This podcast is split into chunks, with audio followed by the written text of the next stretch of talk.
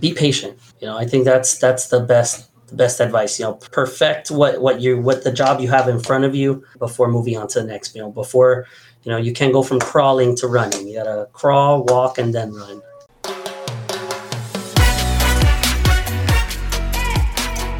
Welcome to the Hospitality Mentor Podcast. I'm your host, Steve Turk. Join me as we dive into the personal stories of some of the world's best hospitality professionals. We follow the journey of their ups, downs, and wild turns to find out what it truly takes to make it in the amazing world of hospitality.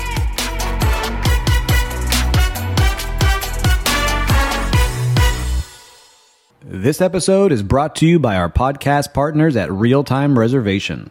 Their inventory management system is best in class for hotels and resorts to manage their non room inventory. The web based application allows for creative upselling of overnight and daytime visitors with add ons and pre planned packages. Hotel guests and non guests can reserve cabanas, pool chairs, activities, amenities, excursions, events, day passes, and much more. The real time reservation platform offers a fully integrated pre arrival portal where guests are verified through the property management system. Guests can prepay for cabanas and activities through credit card integrations, which are then processed through point of sale. All of our listeners that might be interested in using real time reservation are welcome to explore the demo at realtimereservation.com. Once again, that's realtimereservation.com. Welcome to another episode of the Hospitality Mentor Podcast. Today, I'm very excited to have my friend Mychal Millian, the General Manager and Director of Complex Operations for Dania Pointe Marriott Hotels. Mychal, welcome to the show. How are you, Steve? Thank you for having me. Happy to be here.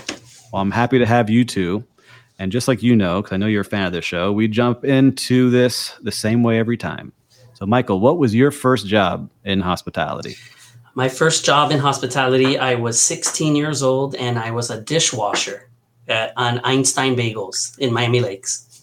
Oh my gosh. Was that something uh, that you enjoyed doing right off the back? That seems like dishwasher. A lot of people started dishwasher on this show. Yeah. You know, at, short answer, no. but, you know, looking back on it, you know, it was, I would go in, you know, the, so uh, if you're familiar with Einstein Bagels, you know, they, they close at 5 p.m.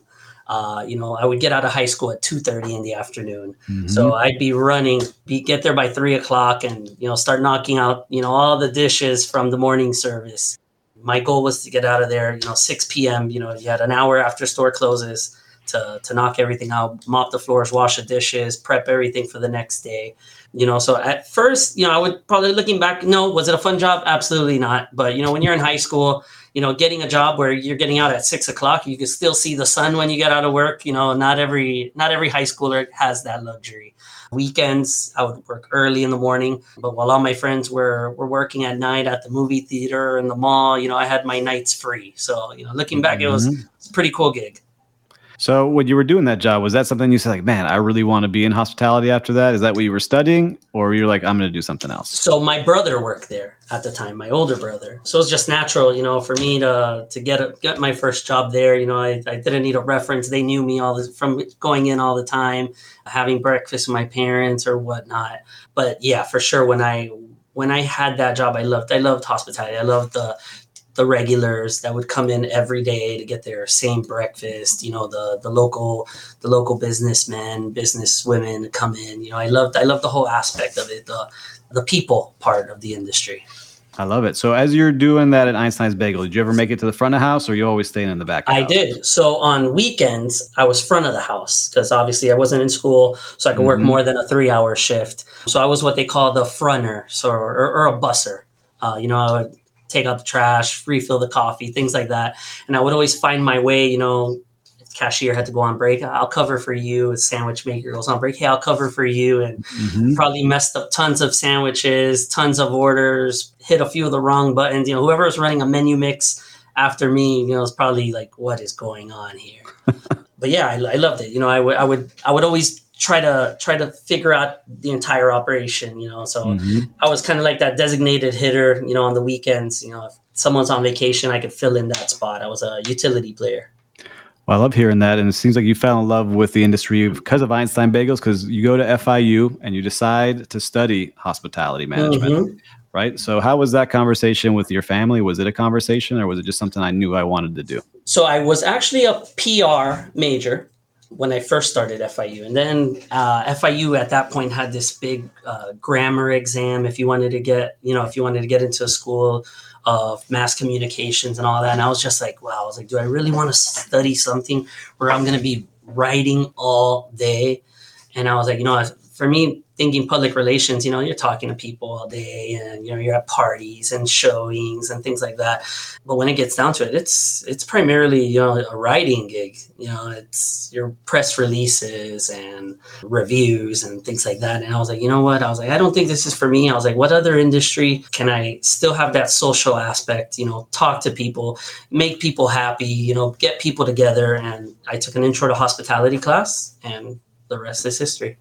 So as you're studying at FIU, are you working when you're at school, or is it something you're just focused on on getting through FIU? Because it's a great school, right? I know they got you doing a lot of different things there. Were you mm-hmm. working or just studying at the time? No, I was working full time and studying at the same time. By that time I was at FIU, I had already left Einstein. I went to go work right next door at Starbucks. Mm-hmm. So at that point, I was working. I was a supervisor at Starbucks, and I was a server at PF Chang's, and going to school full time. Wow!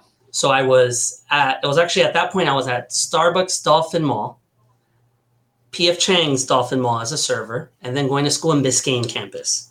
Wow. So you so, were journeying. So for listeners, yeah. that's basically if you're not from the South Florida, Miami area, he's going from one end of the city to the other end of the city yeah. to study. And you hit every chain restaurant. So I'm excited. Maybe we talk about that afterwards as well. Yeah. I'm curious about that.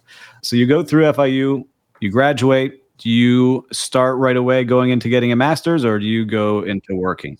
You know, and I worked all the way through when I was getting my bachelor's degree. At that point, I was already I was already in my first front office manager role. So luckily, I had a boss at the time who was actually my boss now. He was very flexible with me, so I would work during the day, take a break in the middle of the day, go to school, come back at night, work a couple hours. You know, I was kind of like that flexible scheduling before before it became a thing. Yeah. My days off were Tuesdays and Thursdays from my front office manager role, and that's when I would stack up school on uh, my classes on Tuesdays and Thursdays. So I was pretty much I had no day off for for quite some time. I was either school school or work. So let me rewind that. So you started as a front office manager. Which hotel were you doing this at? Was that your first hotel job? No, that was my second hotel job. So I went Einstein to Starbucks. Then when I was at Starbucks, I applied at the Cadillac Hotel over in okay. Miami Beach. This is back when it was a courtyard. So I had interviewed for. Uh, I wanted to get into front office because I was in uh, that intro to hospitality class, and you know we are t- doing a project of different different departments and whatnot. And front office sound sounded awesome. So I went in. I was on my second interview, and I guess as I was going into that interview, the F and B supervisor who was previously in that role, they had just finished. You know, he had he had lost his his position. So as I went into that interview, I sat down with my with the GM, who's actually one of my counterparts in the, my current company now, and he told me he's like, you know, uh, you could either leave here with a front desk agent job, or I could pay you twenty five percent more, and you could be the F and B supervisor overseeing the new Starbucks that we're going to open in the hotel. Mm. It was a no brainer. I took the F and B supervisor role. So that was my first hotel job, F&B supervisor at the Cadillac. So you're at the um, Cadillac Hotel, and I want to make sure I say the name right. Is it Economos Properties that yeah, you started working with? Economos Properties. All right, so Economos. And so for listeners, we're going to make a full circle, I think, here with Economos. But you're working at the Courtyard Cadillac, which right now is a beautiful hotel, guys. So if you ever visit the beach, I was just there for a nice visit. It's a great hotel still, all these years later. So you get in there. Lucky you had Starbucks experience. You had Einstein's Bagels experience. You knew how to run the Starbucks. And how did you start moving up from there? From there, F&B, you know, it was a primarily a, a, breakfast operation and events and meetings and things like that because they uh, they subleased uh, the dinner operation. There, I don't know if you remember the Carabas that used to be up there. Yep, I remember. yeah, so they would take over for dinner. So I was working there, but I kept on finding myself, you know, migrating to the front desk. It would be slow at the restaurant, and I would go in the back office, start answering calls. You know, people are dialing down to the PBX, and you're getting the F&B supervisor picking up the phone. You know, you know, and I just kept on migrating towards the front desk, and I, you know, I really enjoyed the front office operation. And then at that point, Economos Properties sold the Cadillac over to Hersha, who yes. now owns the hotel. And before the sale went through, Daniel Lamb, who's my current my current regional, he's the GM of the Hilton Garden Inn Fort Lauderdale Airport at that time. He offered me a position as his guest service manager, his front desk manager at the Hilton Garden Inn Fort Lauderdale Airport. At that point, I had no front desk experience except for you know the off times that I would go answer phones or mess around on the PMS system. And he told me, he's like, you know what? He's like, I could teach anyone how to use a computer, but not everybody has the personality for the front office. He's like, come on. He's like, you'll you'll learn the computer. Don't worry about that part. I- I'll teach you the rest. Come over. So I made that transition. So, what was that like becoming a manager really for the first time? Because it's different when you're a supervisor and you're kind of running shifts. When you first become a manager and are overseeing people, what was that like for you? especially going into a department that you don't know. I don't want to say fake it till you make it, but I knew service. And you know, service, whether it's in any business that, that you have, whether hotels, restaurants, you know, medical offices, whatever, service is basics, 101. You know, but learning the computer system. I used to have front desk agents that would be that would be training me how to use the computer system. And you know, and on and the devil's advocate, I was the one teaching them on how to talk to people. And you can't please and thank you goes goes a long way in this industry. So it was a little bit challenging at first. You know, there's a big learning curve, especially when you're going from food and beverage to learning a whole PMS operation and Right. you're you're running credit cards, you're blocking the house, you're you know you're you're blocking showrooms, you know, guests disputing charges, things like that. Mm-hmm. F&B, you know, for me, service recovery at F&B, it's you know, I'll give you a free dessert, people are happy, here's a round of drinks. Front office, now you're you're looking at hundreds of dollars Right. people are spending times however many rooms are are, are in your building you know it, get- it, get, it can get really expensive uh, service recovery uh, on the room side so you know it was very challenging at first but you know once i got the hang of it you know i i like to think i did a good job Yeah, because it seemed like you did a good job, right? You ended up moving up into another a director role, you know, and this is where I tell people in hospitality, if you actually just show work ethic and passion for what you're doing, you move up and become a director of front office pretty quickly. And Mhm. you were at the Hilton Garden Inn, again, a different one, right?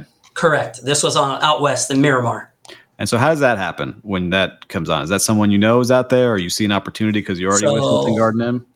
so it was the same brand and then i knew so i had uh i had a friend who worked at that property and they told me about the opening you know at that point these were two properties that you know there were the only two hilton garden inns in south florida. I think there was one but the one by the miami airport was still around. Yep. this was before the hilton garden inn brand exploded for hilton. You know so it was very like you know do i want to make that move?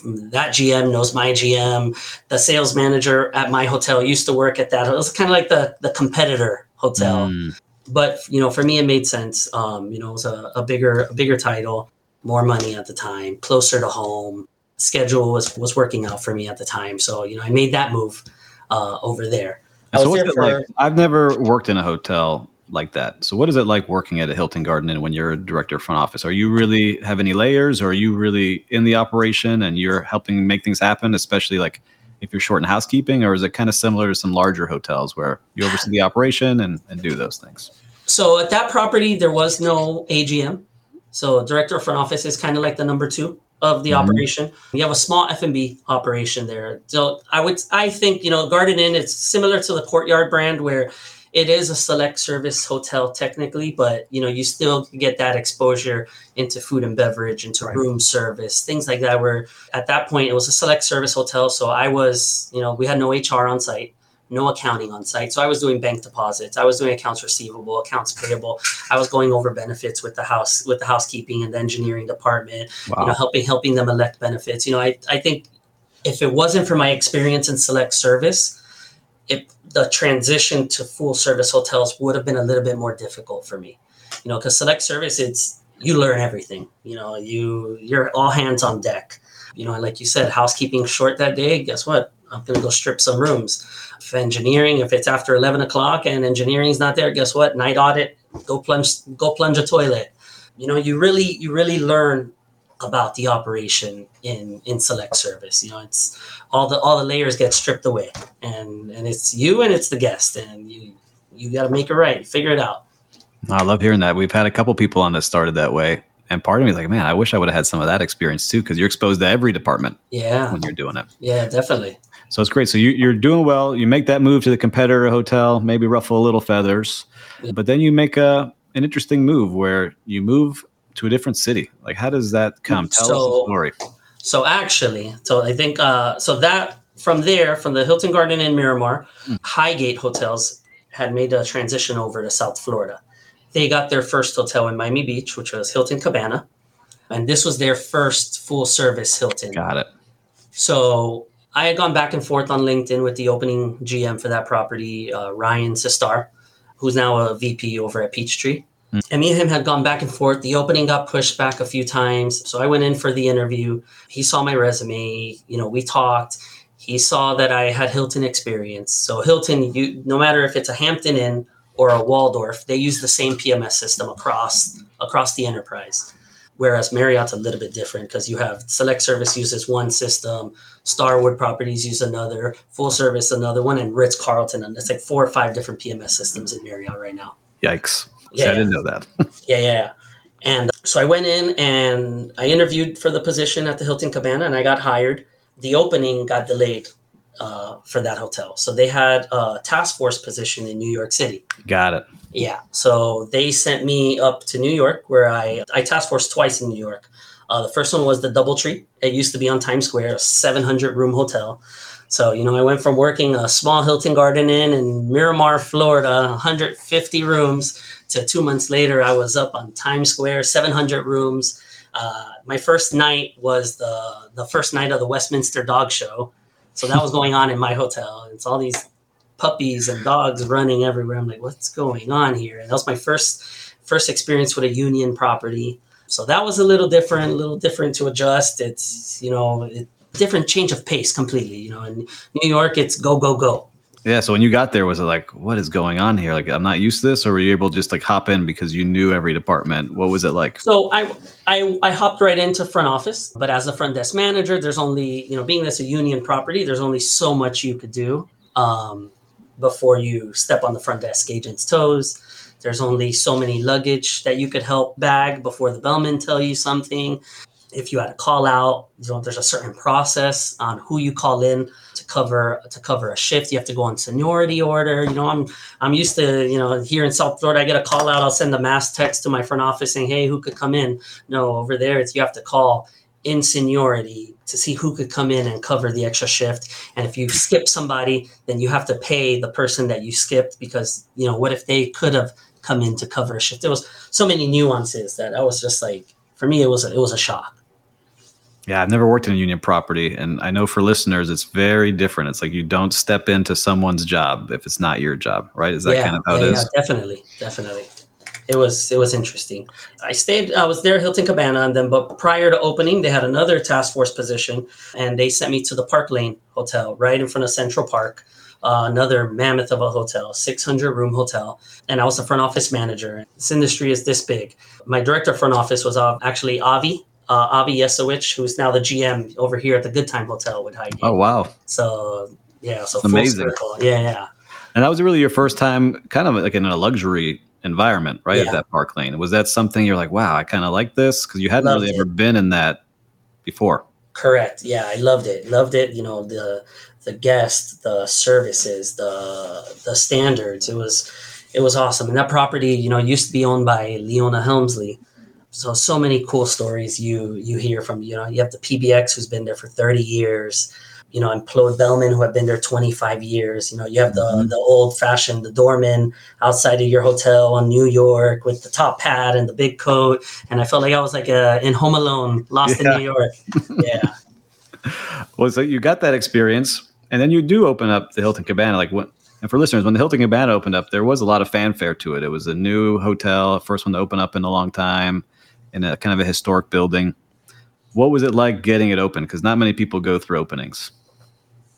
so it was interesting you know when that hotel opened so the way that hilton used to do things when they would go to open a hotel they would turn on your pms system the morning of opening so you build your system you put your room categories in you put all your all your info in and they click your your property on on that day of opening so we had it all planned out you know i think we had let's say let's call it 25 arrivals and we had two towers at, at the hilton cabana so we had all of our arrivals blocked into the tower that's closest to the ocean. housekeeping spent the day making the rooms look perfect. You know, we had our big surprise for our first guest checking in, balloons, confetti, everything. First guest arrives early. We were supposed to open open at check-in time is three o'clock. Hotel was supposed to open at three. The guest shows up at one o'clock in the middle of the the employee pep rally. So we walk the guests right into the employee pep rally. They're part of it, you know, confetti, everything. We give the guests the key. They go to their room. Key doesn't work. They come back down to the front desk. We rekey them again. They go back. Key doesn't work. And we're like, okay, this isn't normal. So it turns out that that whole building, the keys weren't interfacing with the PMS system. Wow. So housekeeping, you have to give them another list. They had to run back to another building, start making rooms. Uh, you know, you're I think we had like one or two housekeepers that there was no stayover service. Of course, yeah. Running around our housekeeping director, making rooms. It was it was interesting. So day one, you don't know who's coming really until you turn it on, and then you have no keys for any of the doors. Is everyone running around trying to figure this out? Absolutely. You have friends. Well, you have F and B. They're having a party in their restaurant. Friends and family coming to check out the restaurant. PR, the PR team, the media, the GM CVBs there. Everyone is there. And who's the one running around? The front office manager and the rest of the ops guys trying to figure out what's going on here. Trying to trying to make it seamless in the background for everyone. Well, you make it happen. You get open, and you do a good job there because you're there for a good amount of time. But then you move over into food and beverage. So I'm curious about that. Right? You're on this path yeah. I think for a lot of people, you know, they're on a path. They're saying, I'm going to become a director of rooms and I'm going to become a hotel manager and kind of go up. You've done it a couple times now where you've now moved over to food and beverage again after kind of growing. How does that happen? I was in front office. Uh, I was there for about a year and a half in front office, and then our restaurant partner was no longer in the building, so we were changing the whole F and B operation. When the old uh, F and B partner left, seventy five percent of our F and B managers left with the prior uh, F and B operator. And then we had a new GM at that time. She saw my resume. She's like, "Oh wait, you know, Mychal has F and B experience." She's like, "I have a genius idea. Let's put Mychal in F and B." So I went back to food and beverage. I was there uh, for about eight months. You know, it was a new restaurant concept. It was me and two other managers running the operation there. And then that's when I got a phone call from my previous GM. Uh, he was over at the Raleigh now, Gilberto Garcia Tunion. Oh yeah, we know yeah. Alberto. Mm-hmm. Yeah, and uh, he called me. He's like, Mychal. He's like, uh, I'm over here at the Raleigh. I have a front office manager job, and what do you think about it? Loved working with him at the time. I loved what we did at Hilton Cabana. So you know, when he called, I, I jumped, and I went to the Raleigh. And so the Raleigh, you were working with SBE, right? When you S- get to the Raleigh, that was, yeah, that was SBE. So you make a change, you get to the Raleigh, and I want to actually learn about it because it hasn't been open for a long time. They're trying to get it remade and reopened. Yeah but you join really a whole different kind of world than SBE. It's a very different operator than what you've been a part of. What was it like working at the Raleigh and with SBE when you joined? It was amazing. You know that I've heard stories of of what it was like to work for Morgan's back in the day and people tell me that the culture at SBE was similar to like when Morgan's was Shore Club Mondrian Delano. You know, that was yep. at SBE we had, you know, it was the Redbury, the Raleigh, SLS South Beach. Everyone knew each other. You know, you were like the the cool kids on Collins. You know, the Raleigh was just the grand dam of Miami Beach. You know, the everybody would come to see to see the Esther Williams pool. The hotel at the time was owned by Tommy Hilfiger. So, you know, on any given work day, Tommy Hilfiger just walks into your lobby. We had The Rock film an episode of Ballers at our hotel. Nicki Minaj filmed a music video at the penthouse while I was there. This was my first, you know, my first exposure to the to the South Beach boutique hotels. You mm-hmm. You can imagine me coming from Miramar and Fort Lauderdale Airport. I'm seeing all this, and I was like, I was in shock. You know, for me, this yeah. was this was the coolest thing ever. I was living the dream. Was it addicting to you? Because I remember I worked at the Delano, right? And so I remember it was like, wow, this is addicting. You see all the celebrities walking in. There's all the beautiful people are there. You know, people, your friends are calling you. Hey, can I get in there? Can you help me? Was that like that for you?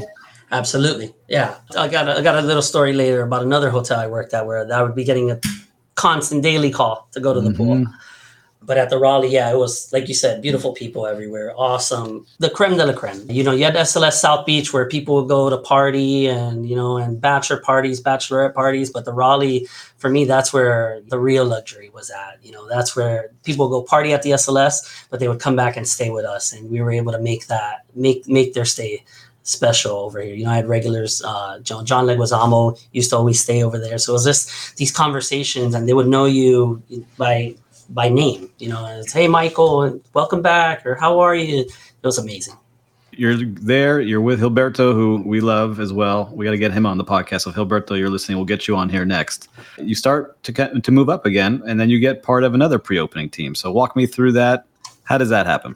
So, uh, when I was at the Raleigh, they had asked me uh, to, if I wanted to go task force over in California. So I went to go task force at the Redbury in Hollywood. I was right on Hollywood Boulevard and Vine Street, across the street from Capitol Records. So I was over there probably for about a month and a half, and then that's when Gilberto called me. He's like, "Hey, Mychal," he's like, "You know about SLS Brickell, right?" And I was like, "Yeah, absolutely. It's gonna be beautiful. You know, the whole 54 stories, rooftop pool, Jose Andres, Michael Schwartz's restaurant."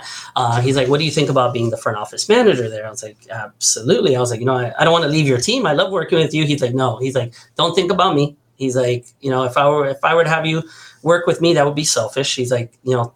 I think this is a great offer for you. I think I think you should you should really consider it. So I went in for that first interview and I, you know, I love the team. You know, they kind of when they when they got that opening team, they they kind of they brought the director of operations from the Redbury, the chief engineer from the Raleigh. They brought me over from the Raleigh, so it was you know we already knew most of the most of the operations team, and we all went together uh, to go open that project. And yeah, and I mean that was a beautiful hotel. So what was the experience like getting a downtown brand new SLS? Because SLS really grew fast. What was it like being a part of that team that started in this brand new building, giant tower, putting things together? I heard it might have been challenging when you guys were doing it. Absolutely. So that that tower, you know, opening that building, you know, there was a lot of high expectations. This was, and you know, this is Brickell right when it was getting through that big boom. It was at that time the two big openings were SLS Brickell and East Miami. We opened up within a few weeks of each other. Right. So all eyes were on us. You know, all media, travel and leisure, Condé Nast, GQ, you pick it. They were they were there. They were at the hotel. Grand opening party. We had Boy George perform up on the rooftop, uh, on the fifth floor pool. That that rooftop. Expectations were high. You know, this was uh, related groups first first hotel with SLS. You know, so there were big expectations. You know, it's not. You know, it's you're you're working on a Monday morning and you have all these all these investors coming in, you know, asking questions, and you don't know what to say, what not to say. Right. Um, you know, so it was it was interesting to say the least. So you're there, you get the place going, but then you make an interesting move. How does that happen? Where you go to one of my favorite hotels, you end up at the Standard. How does that change happen? Do you go looking, or they come calling? They came calling. So I was over at SLS Brickell and uh, Erin Hostler, who at that time she was the GM at the Standard. I think now she's with Soho House in Austin. She messaged me on LinkedIn and she was like, "Hey, you know, I'm at the Standard now." She's like, "Uh, you know, I'm looking for a director of rooms. Do you know anyone?"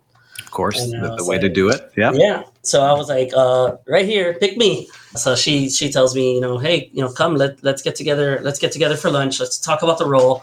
You know, and let's see if it's a good fit. So, you know, I went over to the standard. We sat down. We already knew each other because uh, when I was opening Hilton Cabana, Hilton Cabana was actually supposed to manage the Nautilus when it opened. Got it. So she was the pre-opening GM for the Nautilus. So both of our pre-opening offices were right next to each other over on Purdy Avenue, right above Purdy Lounge. So we knew each other for a couple years, and then when she had the opening for director of rooms, I made the move you know, I think at that point, you know, I'd been a front office manager about a little bit over five years, and I had told Gilberto, you know, when I go to SLS Brickell, you know, that's that's the last front desk manager job I want. You know, I think I'm ready, you know, to take on more responsibility. Mm-hmm. And when that when that call came through, you know, it's kind of kind of heaven sent. You know, so I made that move over to the standard. You know, it was already it was more in the boutique the boutique realm. I was familiar with the Andre Balazs, obviously, who used to who used to own the Raleigh you know he founded the, uh, the standard brand. You know so it's very similar similar clientele similar style hotel big in fashion and arts and things like that. So you know it was it was an easy transition for me. I love that hotel. I would say that hotel was probably the one where i would get a call every day. Hey Mychal can i get into the pool? Can i go to the pool? You know it's just magical place to work. Yeah. Still one of my favorite places to visit never been in the back of house, but it's your first time being on the exec committee too. So when you become director of rooms, you're on your first exec committee. Was that something that was what you expected, or was it different than you expected when you started that role? I think it was everything I had hoped it was going to be. Just being a part of those meetings, you know, being a part of, you know, making the call of, you know, what what the future has for the property, you know, future planning, budgeting, employee events, policies, procedures. I fell in love with the role. Being able to make such a big, uh, such an impact. You know, when you're a front office manager, yes, you have an impact, but you're impacting your your your team of six, Right. 10, 12 people. When you're in the exec committee, you know, you're making an impact for for the entire property, you know, for the future of the property. You're dealing at this point, you're not dealing with your your GM only, you're dealing with owners, you're dealing with investors, you're dealing with the brand. And so you're doing that. And this is where I'm curious because this is why I was excited to have you on the show because I've had some short stints in hotels where it's just not a right fit or, you know, I'm loyal to people and people go and take me places. So I'm curious. You had a little bit of a short stint here, right? Under about a year at that place, but then you make a move to a great hotel at the Conrad. What was that decision like for you? So there was a few a few things going on at that time.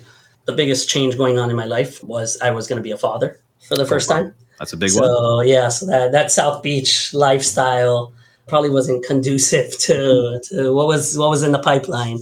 This position over in Brickell opened up. My director of sales from SLS Brickell, uh, Stephen Encinosa, who's now at the the Hyatt Regency in Miami, he called me and told me, hey, you know, we have this opening over at the Conrad. I think you would be a good fit for it. You know, why you know why don't you come come check it out? I told him I was like, you know what? I was like, I'm about to have a kid. I was like, I don't know if this is the right time to make a move because you know, uh, what if what if it's not the right? What if I'm not the right fit? Or what if you know? all You start thinking all these crazy what ifs. It's never a good time to. It's never going to be the right time to a have a kid. Never going to be the right time to leave a job. You know, so I made that leap of faith. I met with Sean Flanagan, who was the GM at the time, and the rest the rest is history with that role you know, I think it was it was time for me to go at the standard. We had a, a little transition uh, in management. You know, there's a, a, change of vision for the property. You know, and, and the position at the Conrad opened up, and I was like, you know what, it's a it's a premier property in Brickell. It's probably the first premier property after you know, along with the Mandarin Oriental. You know, having that Conrad uh, on your resume. You know, learning those luxury standards. That's gonna you can't put a price on that. That's true. You get a lot of good learning going at those luxury hotels. Yeah. Yeah, but I'm curious too because you have a lot of people now who it's more common to be kind of jumping around a little bit. When you see someone's resume like that, or someone asks you your opinion, what's something you tell them about that?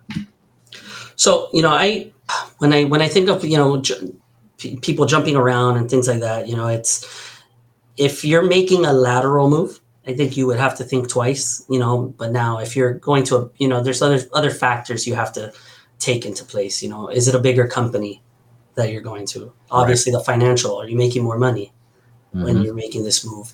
Is it a better quality of life? What's your work life balance going to be? You got to think of those factors. And you know, I, I think if you're if you're making a lateral move, working the same amount of hours, going to a smaller company, maybe not might not be the best decision. But if you're going to a bigger company, you know, if you're gonna get more exposure, more room to grow, Mhm. uh, then you know, I don't see nothing wrong with it. I think that's good advice for a lot of people out there listening because I get that question a lot because my resume is kind of like that where you do two years, one year, a year and a half, two years, and then you kind of land in places that you feel comfortable.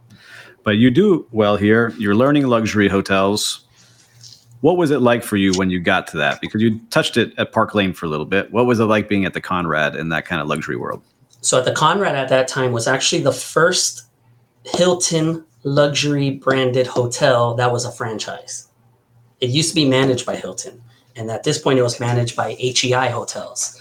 So when HEI took over, you know, they were looking for someone that had Hilton experience. Mm-hmm. Obviously, I'd worked at two Garden Inns. I worked at Hilton Cabana, so you know, it was a easy transition. I knew the area. I opened the SLS Brickell. For me, it was like a it was a per, like a perfect match going to that property. But you know, when I pulled up those standards and I was and I started reading and I'm looking at, you know, all the arrival standards, the turn down, you know, first this is my first time dealing with turn down service and There's remote control by the bed, the mat on the piece next to the bed, right? five five five different pillows that they could choose from.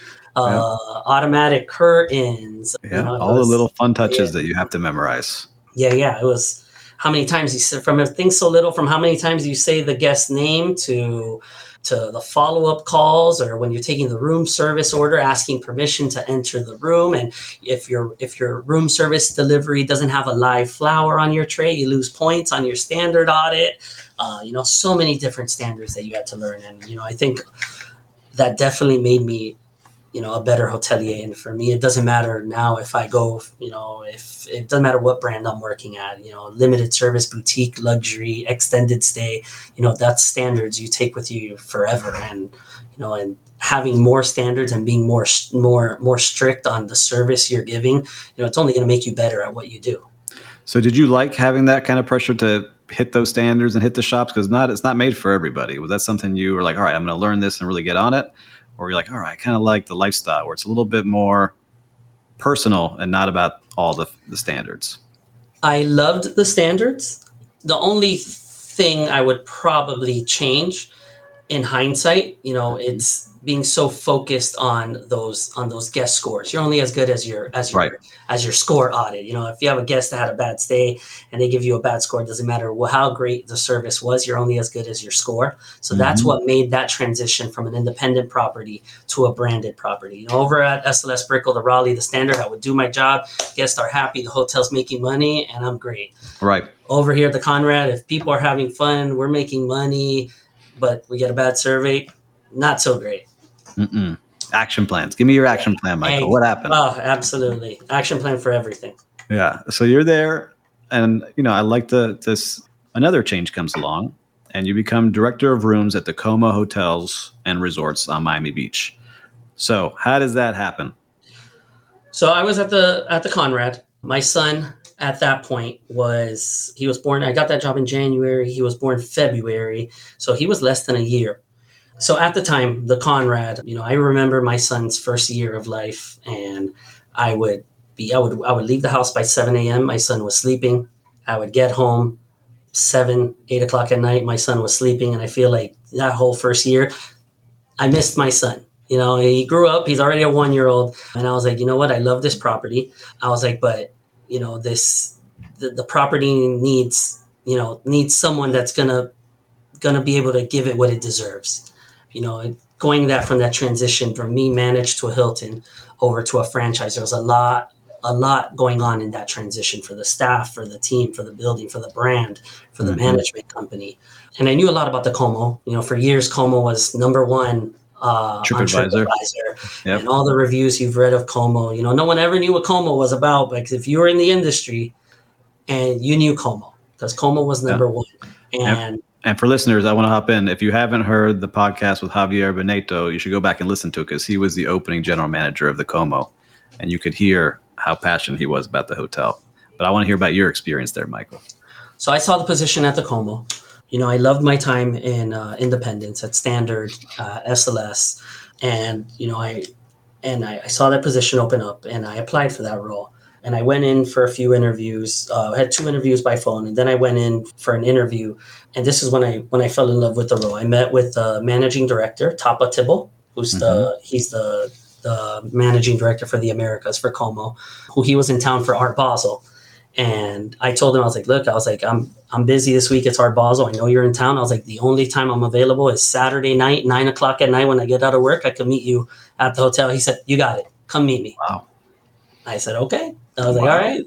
So I went. Me and him had a had a long conversation, you know, and I think me and him hit it off. You know, he had he had uh, two young daughters at the time, so you know, I he, he I think me and him, you know, our values really aligned. You know, family was important for him. You know, quality of life. You know, the Como brand is all about the having quality of life. You know, the the story of Como Hotels. It's a family run business. C O M O Como Hotel stands for Christina Ong, Melissa Ong, the mother and daughter who founded the company, and just their their mantra of, of the company. You know, it's definitely something that I loved. 74 rooms, uh, you know, small boutique, high end property. You know, I think the stars were aligning. You know, when I was at the Raleigh, you know, my Michael Schwartz was just finishing his stint at the Raleigh. Uh, when I went to SLS Brickell, Michael Schwartz had his restaurant at SLS Brickell. Hmm. I went to the Como. We had Traymore by Michael Schwartz restaurant opening up. So I felt like the star the stars were aligning with me. I think it was meant to be. Yeah, I gotta go with Chef Michael Schwartz. Well, shout exactly. out to you, Chef Michael. Yeah. So, you know, I went in, went for the interview and yeah, and and I talked to Tapa and I told him, I was like, look, it's it's Art Basel. We have the holidays coming up. I was like, you know, I'm not I'm not gonna leave my job. I'm not gonna leave the old property in the middle of the holidays. I was like, you know, I, I need to give about a, a four to five week notice. That's for me, that's only right. You know, if if if I was working for you guys, I wouldn't do the same. I wouldn't do that to you. I wouldn't leave you high and dry in the middle of the holidays. And he told me, take as take as long as you need. He told me, he's like, you need four weeks, you got. You need five weeks, you got it you know so I, I went back home i talked to my wife and you know it was it was a no-brainer move for us at the time and then yeah from there i was two years at the como we made it you know we we went through a pandemic together uh, I got down it went from a team of about 70 employees to a team of 12 when we reopened the hotel you know i went from from being the director of rooms to being the houseman half half of the week, stripping rooms. I went when the when the beach was closed down, when the mayor said Miami Beach is closed down, I went to being overnight security. I remember having to, to water water the grass around the pool during the day. Um, you, know, you name it. You know, we had no valet parking, so we were we were having guests self park in front of in front of the hotel, and I was taking luggage up to rooms. I had no front desk agent, so HR would cover a few hours in the morning at the desk. Director of finance would cover lunch, and I would cover the PM shift. It was a magical property, honestly. You know, I, I that's a brand that I I hold near and dear to my heart. Uh, I've never worked at something like that before. You know, it and the beauty of that property was people would never understand how that property would compete with the likes of St. Regis and Edition when it comes to service um, yeah, not the amenities. We weren't big, weren't flashy. We didn't have uh, the big rooftop pool or the the loud bars or the speakeasies that some of these hotels have. But you know, the service that you got at the Como when you checked in, we knew you on a first name basis, and before you got to the hotel, we've already Googled you. If we were able to, we were we found you on social media. We knew when you got married. We knew where you celebrated your birthday. When you checked in, we had you know you had pictures if you're traveling uh, you know we had a guest experience coordinator and we we would get all the details you know who are you traveling with what's the purpose of your stay and you know and everything was so personalized to the t at that property that yeah it's it's it's hard to replicate something like that. Yeah that's what i loved about that hotel is that you knew everyone coming in you could see who they were. It was 74 rooms so you could give that extra touch to everybody. So i love to hear that you still were doing that there even during the most challenging time ever do you still yeah. find yourself close with those people that you work with? Because I found myself like I forged those friendships during that crazy time. Uh, Absolutely, I, I still, with. yeah, I still talk to to a big handful of of those people from from that property. So then, what starts happening now? I, I know Como has closed down. Is that what started to trigger your change in career, or is this something so, else? At that point, no, Como still hadn't hadn't closed at that point. At that point, I had I'd been in contact with with Daniel Lamb, who's my my boss now, who was my GM back at the Hilton Garden Inn, Fort Lauderdale Airport, back yep. at the very beginning. And he was in the middle of opening up property I'm currently at, Marriott and an AC hotel up here in Dania Pointe. So for listeners, give a, a round. What is Dania Pointe? What is that? Because it's all new, kind of coming so, up. So back in the day, this used to be a, th- a theme park called Boomers so big wooden roller coaster off 95. And in the past couple years, developers have bought the land. They've flattened it and they've built a big outdoor mall. Uh, they partnered with Kimco, who's a big developer, uh, same company who developed LA Live over in California. So now this is a whole. It's we're like our own little city here. You know, you you could live, work, and play in Dania Pointe. You know, you have grocery stores, you have apartments, hotels, movie theaters, improv, bowling alley, restaurants, you name it, you got it here over in Dania Pointe. So at that time, me and him had stayed in contact, and I saw he was hiring for different positions over at this complex, and I was actually referring people to him. You know, because I was happy at the Como, I was I was loving mm-hmm. life over there, and I was referring people over to him. And then he told me, he's like, "Hey, you know, you keep referring people." He's like, "Have you ever thought about you for this role?" And I was like, "Oh," I was like, me? I was like, I didn't think about it, but let's talk. So me and him, uh, we met up at a sushi sake over in Miami Lakes. Uh, never forget it. And we we met for dinner. We had a two hour dinner, caught up on life, and yeah. And fast forward a month later, I got my offer letter. I went back to Como. Uh, I told them what was going on, and you know they were ecstatic for me, very very supportive about the move, and and yeah, and here I am. So then you become the opening general manager. And this, listeners, is why hospitality is such a small world. And if you haven't heard that, it really is because you're back at the company where you started at yep. Economos Properties. Yep, the same company that gave me my first front office manager job. and the circle. same, yep, and the same leader that you work for, mm-hmm. right? That uh, were you in contact with him all the time? Was he like a mentor, yeah, I mean, or was it yeah, like just we, checking in here and there? No, we stayed in contact. We would, you know, uh, pick ideas off each other. You know, if he needed a, a, certain vendor, I would refer him who I'm using. He would tell me who he's using. So we stayed in contact. You know, maybe not as often. Um, we would talk, but you know, I would say probably a couple times a year we would talk, and then through Facebook, you know, you feel like you're in contact with everyone through Facebook. Mm-hmm. So you start as the pre-opening general manager for one of the hotels, right? Correct. Correct. And so you join, you do another opening. What was it like now as the general manager? Because you are the main man, and you've had a very quick career path, even though sometimes it feels like you're in positions a long time. In the scheme of life, you're still a young guy, and now you're GM of a, a nice hotel. So, what was it like when you finally sat down in the chair that that first day? when I sat down, I was uh, his first hire for for these properties, and he had been working on this project on his own probably for the like two years prior. He didn't hire no one. Obviously, pandemic hit, construction yep. slowed down, the supply the supply chain shortages happened. So when my first day in the office, he gave me a hard hat. He had sent me a link on Amazon to buy some construction boots, and he gave me he gave me a stack of papers. He's like, I need you to start calling vendors. I need you, you know, open an account with HD Supply, open an account with Sysco. Uh, we got to start placing these orders because God knows when we're going to get these supplies. Marriott has tons of support when it comes to opening hotel. There's there's a there's a person to call for everything. That's good. Yeah.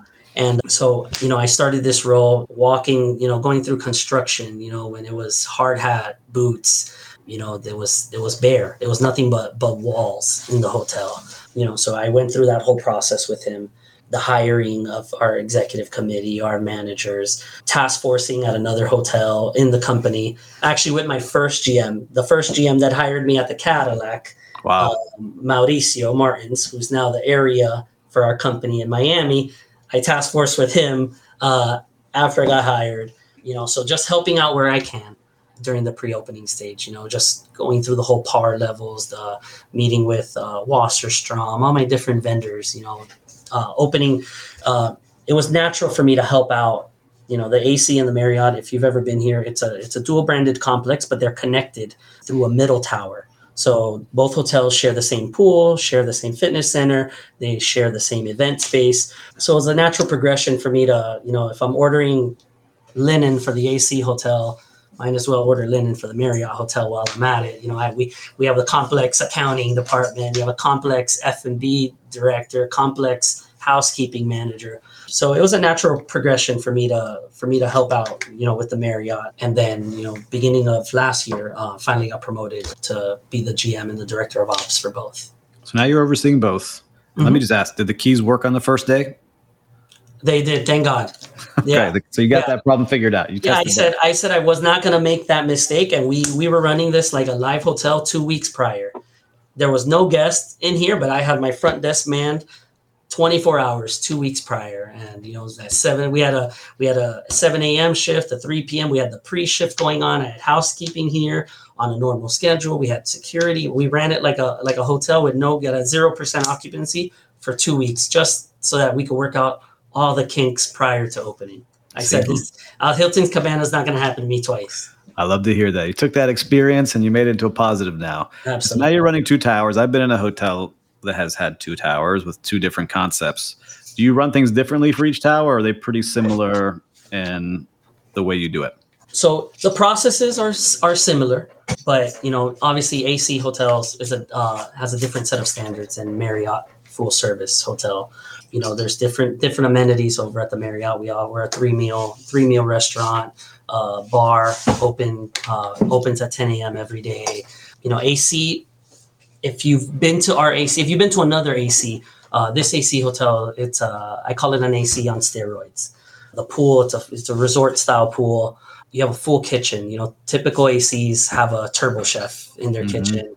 Uh, over here, we we run a, a, full a full kitchen, same as the full service side. They run it over on the AC side. Valet parking, bellman, housekeeping. You know, typical ACs, it's housekeeping service every other day. Over here, it's service every day. We have PM housekeeping, we have overnight housekeeping, we have in-house laundry here. So it's not your not your typical operation. You know, it's uh it's like running two two full service hotels. Yeah, sounds like a resort that you've got kind of going on over there because you've got 350 rooms total, big amenity deck, a lot of things happening, and yeah. a great mall and restaurants surrounding it. So exactly. I've been there, and it seems to be awesome. I haven't stayed with you yet, Mychal. Okay, maybe we'll change that. Let me know. So you're you're doing great. You got a bright career ahead of you. I know you're going to continue crushing things because you've only done great things in your career.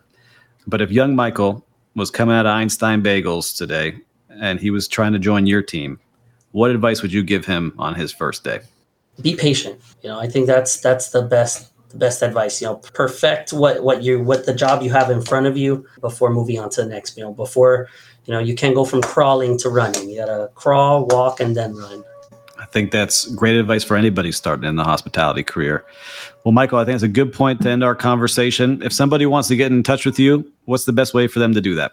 Uh, LinkedIn would, would probably be the best way. You know, it's linkedin.com slash Michael Hotels. Well, Mychal, I appreciate you taking the time today. I'm very grateful you spent this hour with us. And I know the listeners have definitely learned a lot from your journey. Thank you so much, Steve. It was a pleasure. This podcast is brought to you by Biscayne Coffee. Biscayne Coffee was founded with a giving spirit and a big idea to enjoy delicious coffee roasted in Miami while helping save Biscayne Bay and the animals that live there. As a former food and beverage director, I can assure you these are some of the best quality beans on the planet. 10% of every coffee sold is donated to nonprofits to help preserve Biscayne Bay for all to enjoy.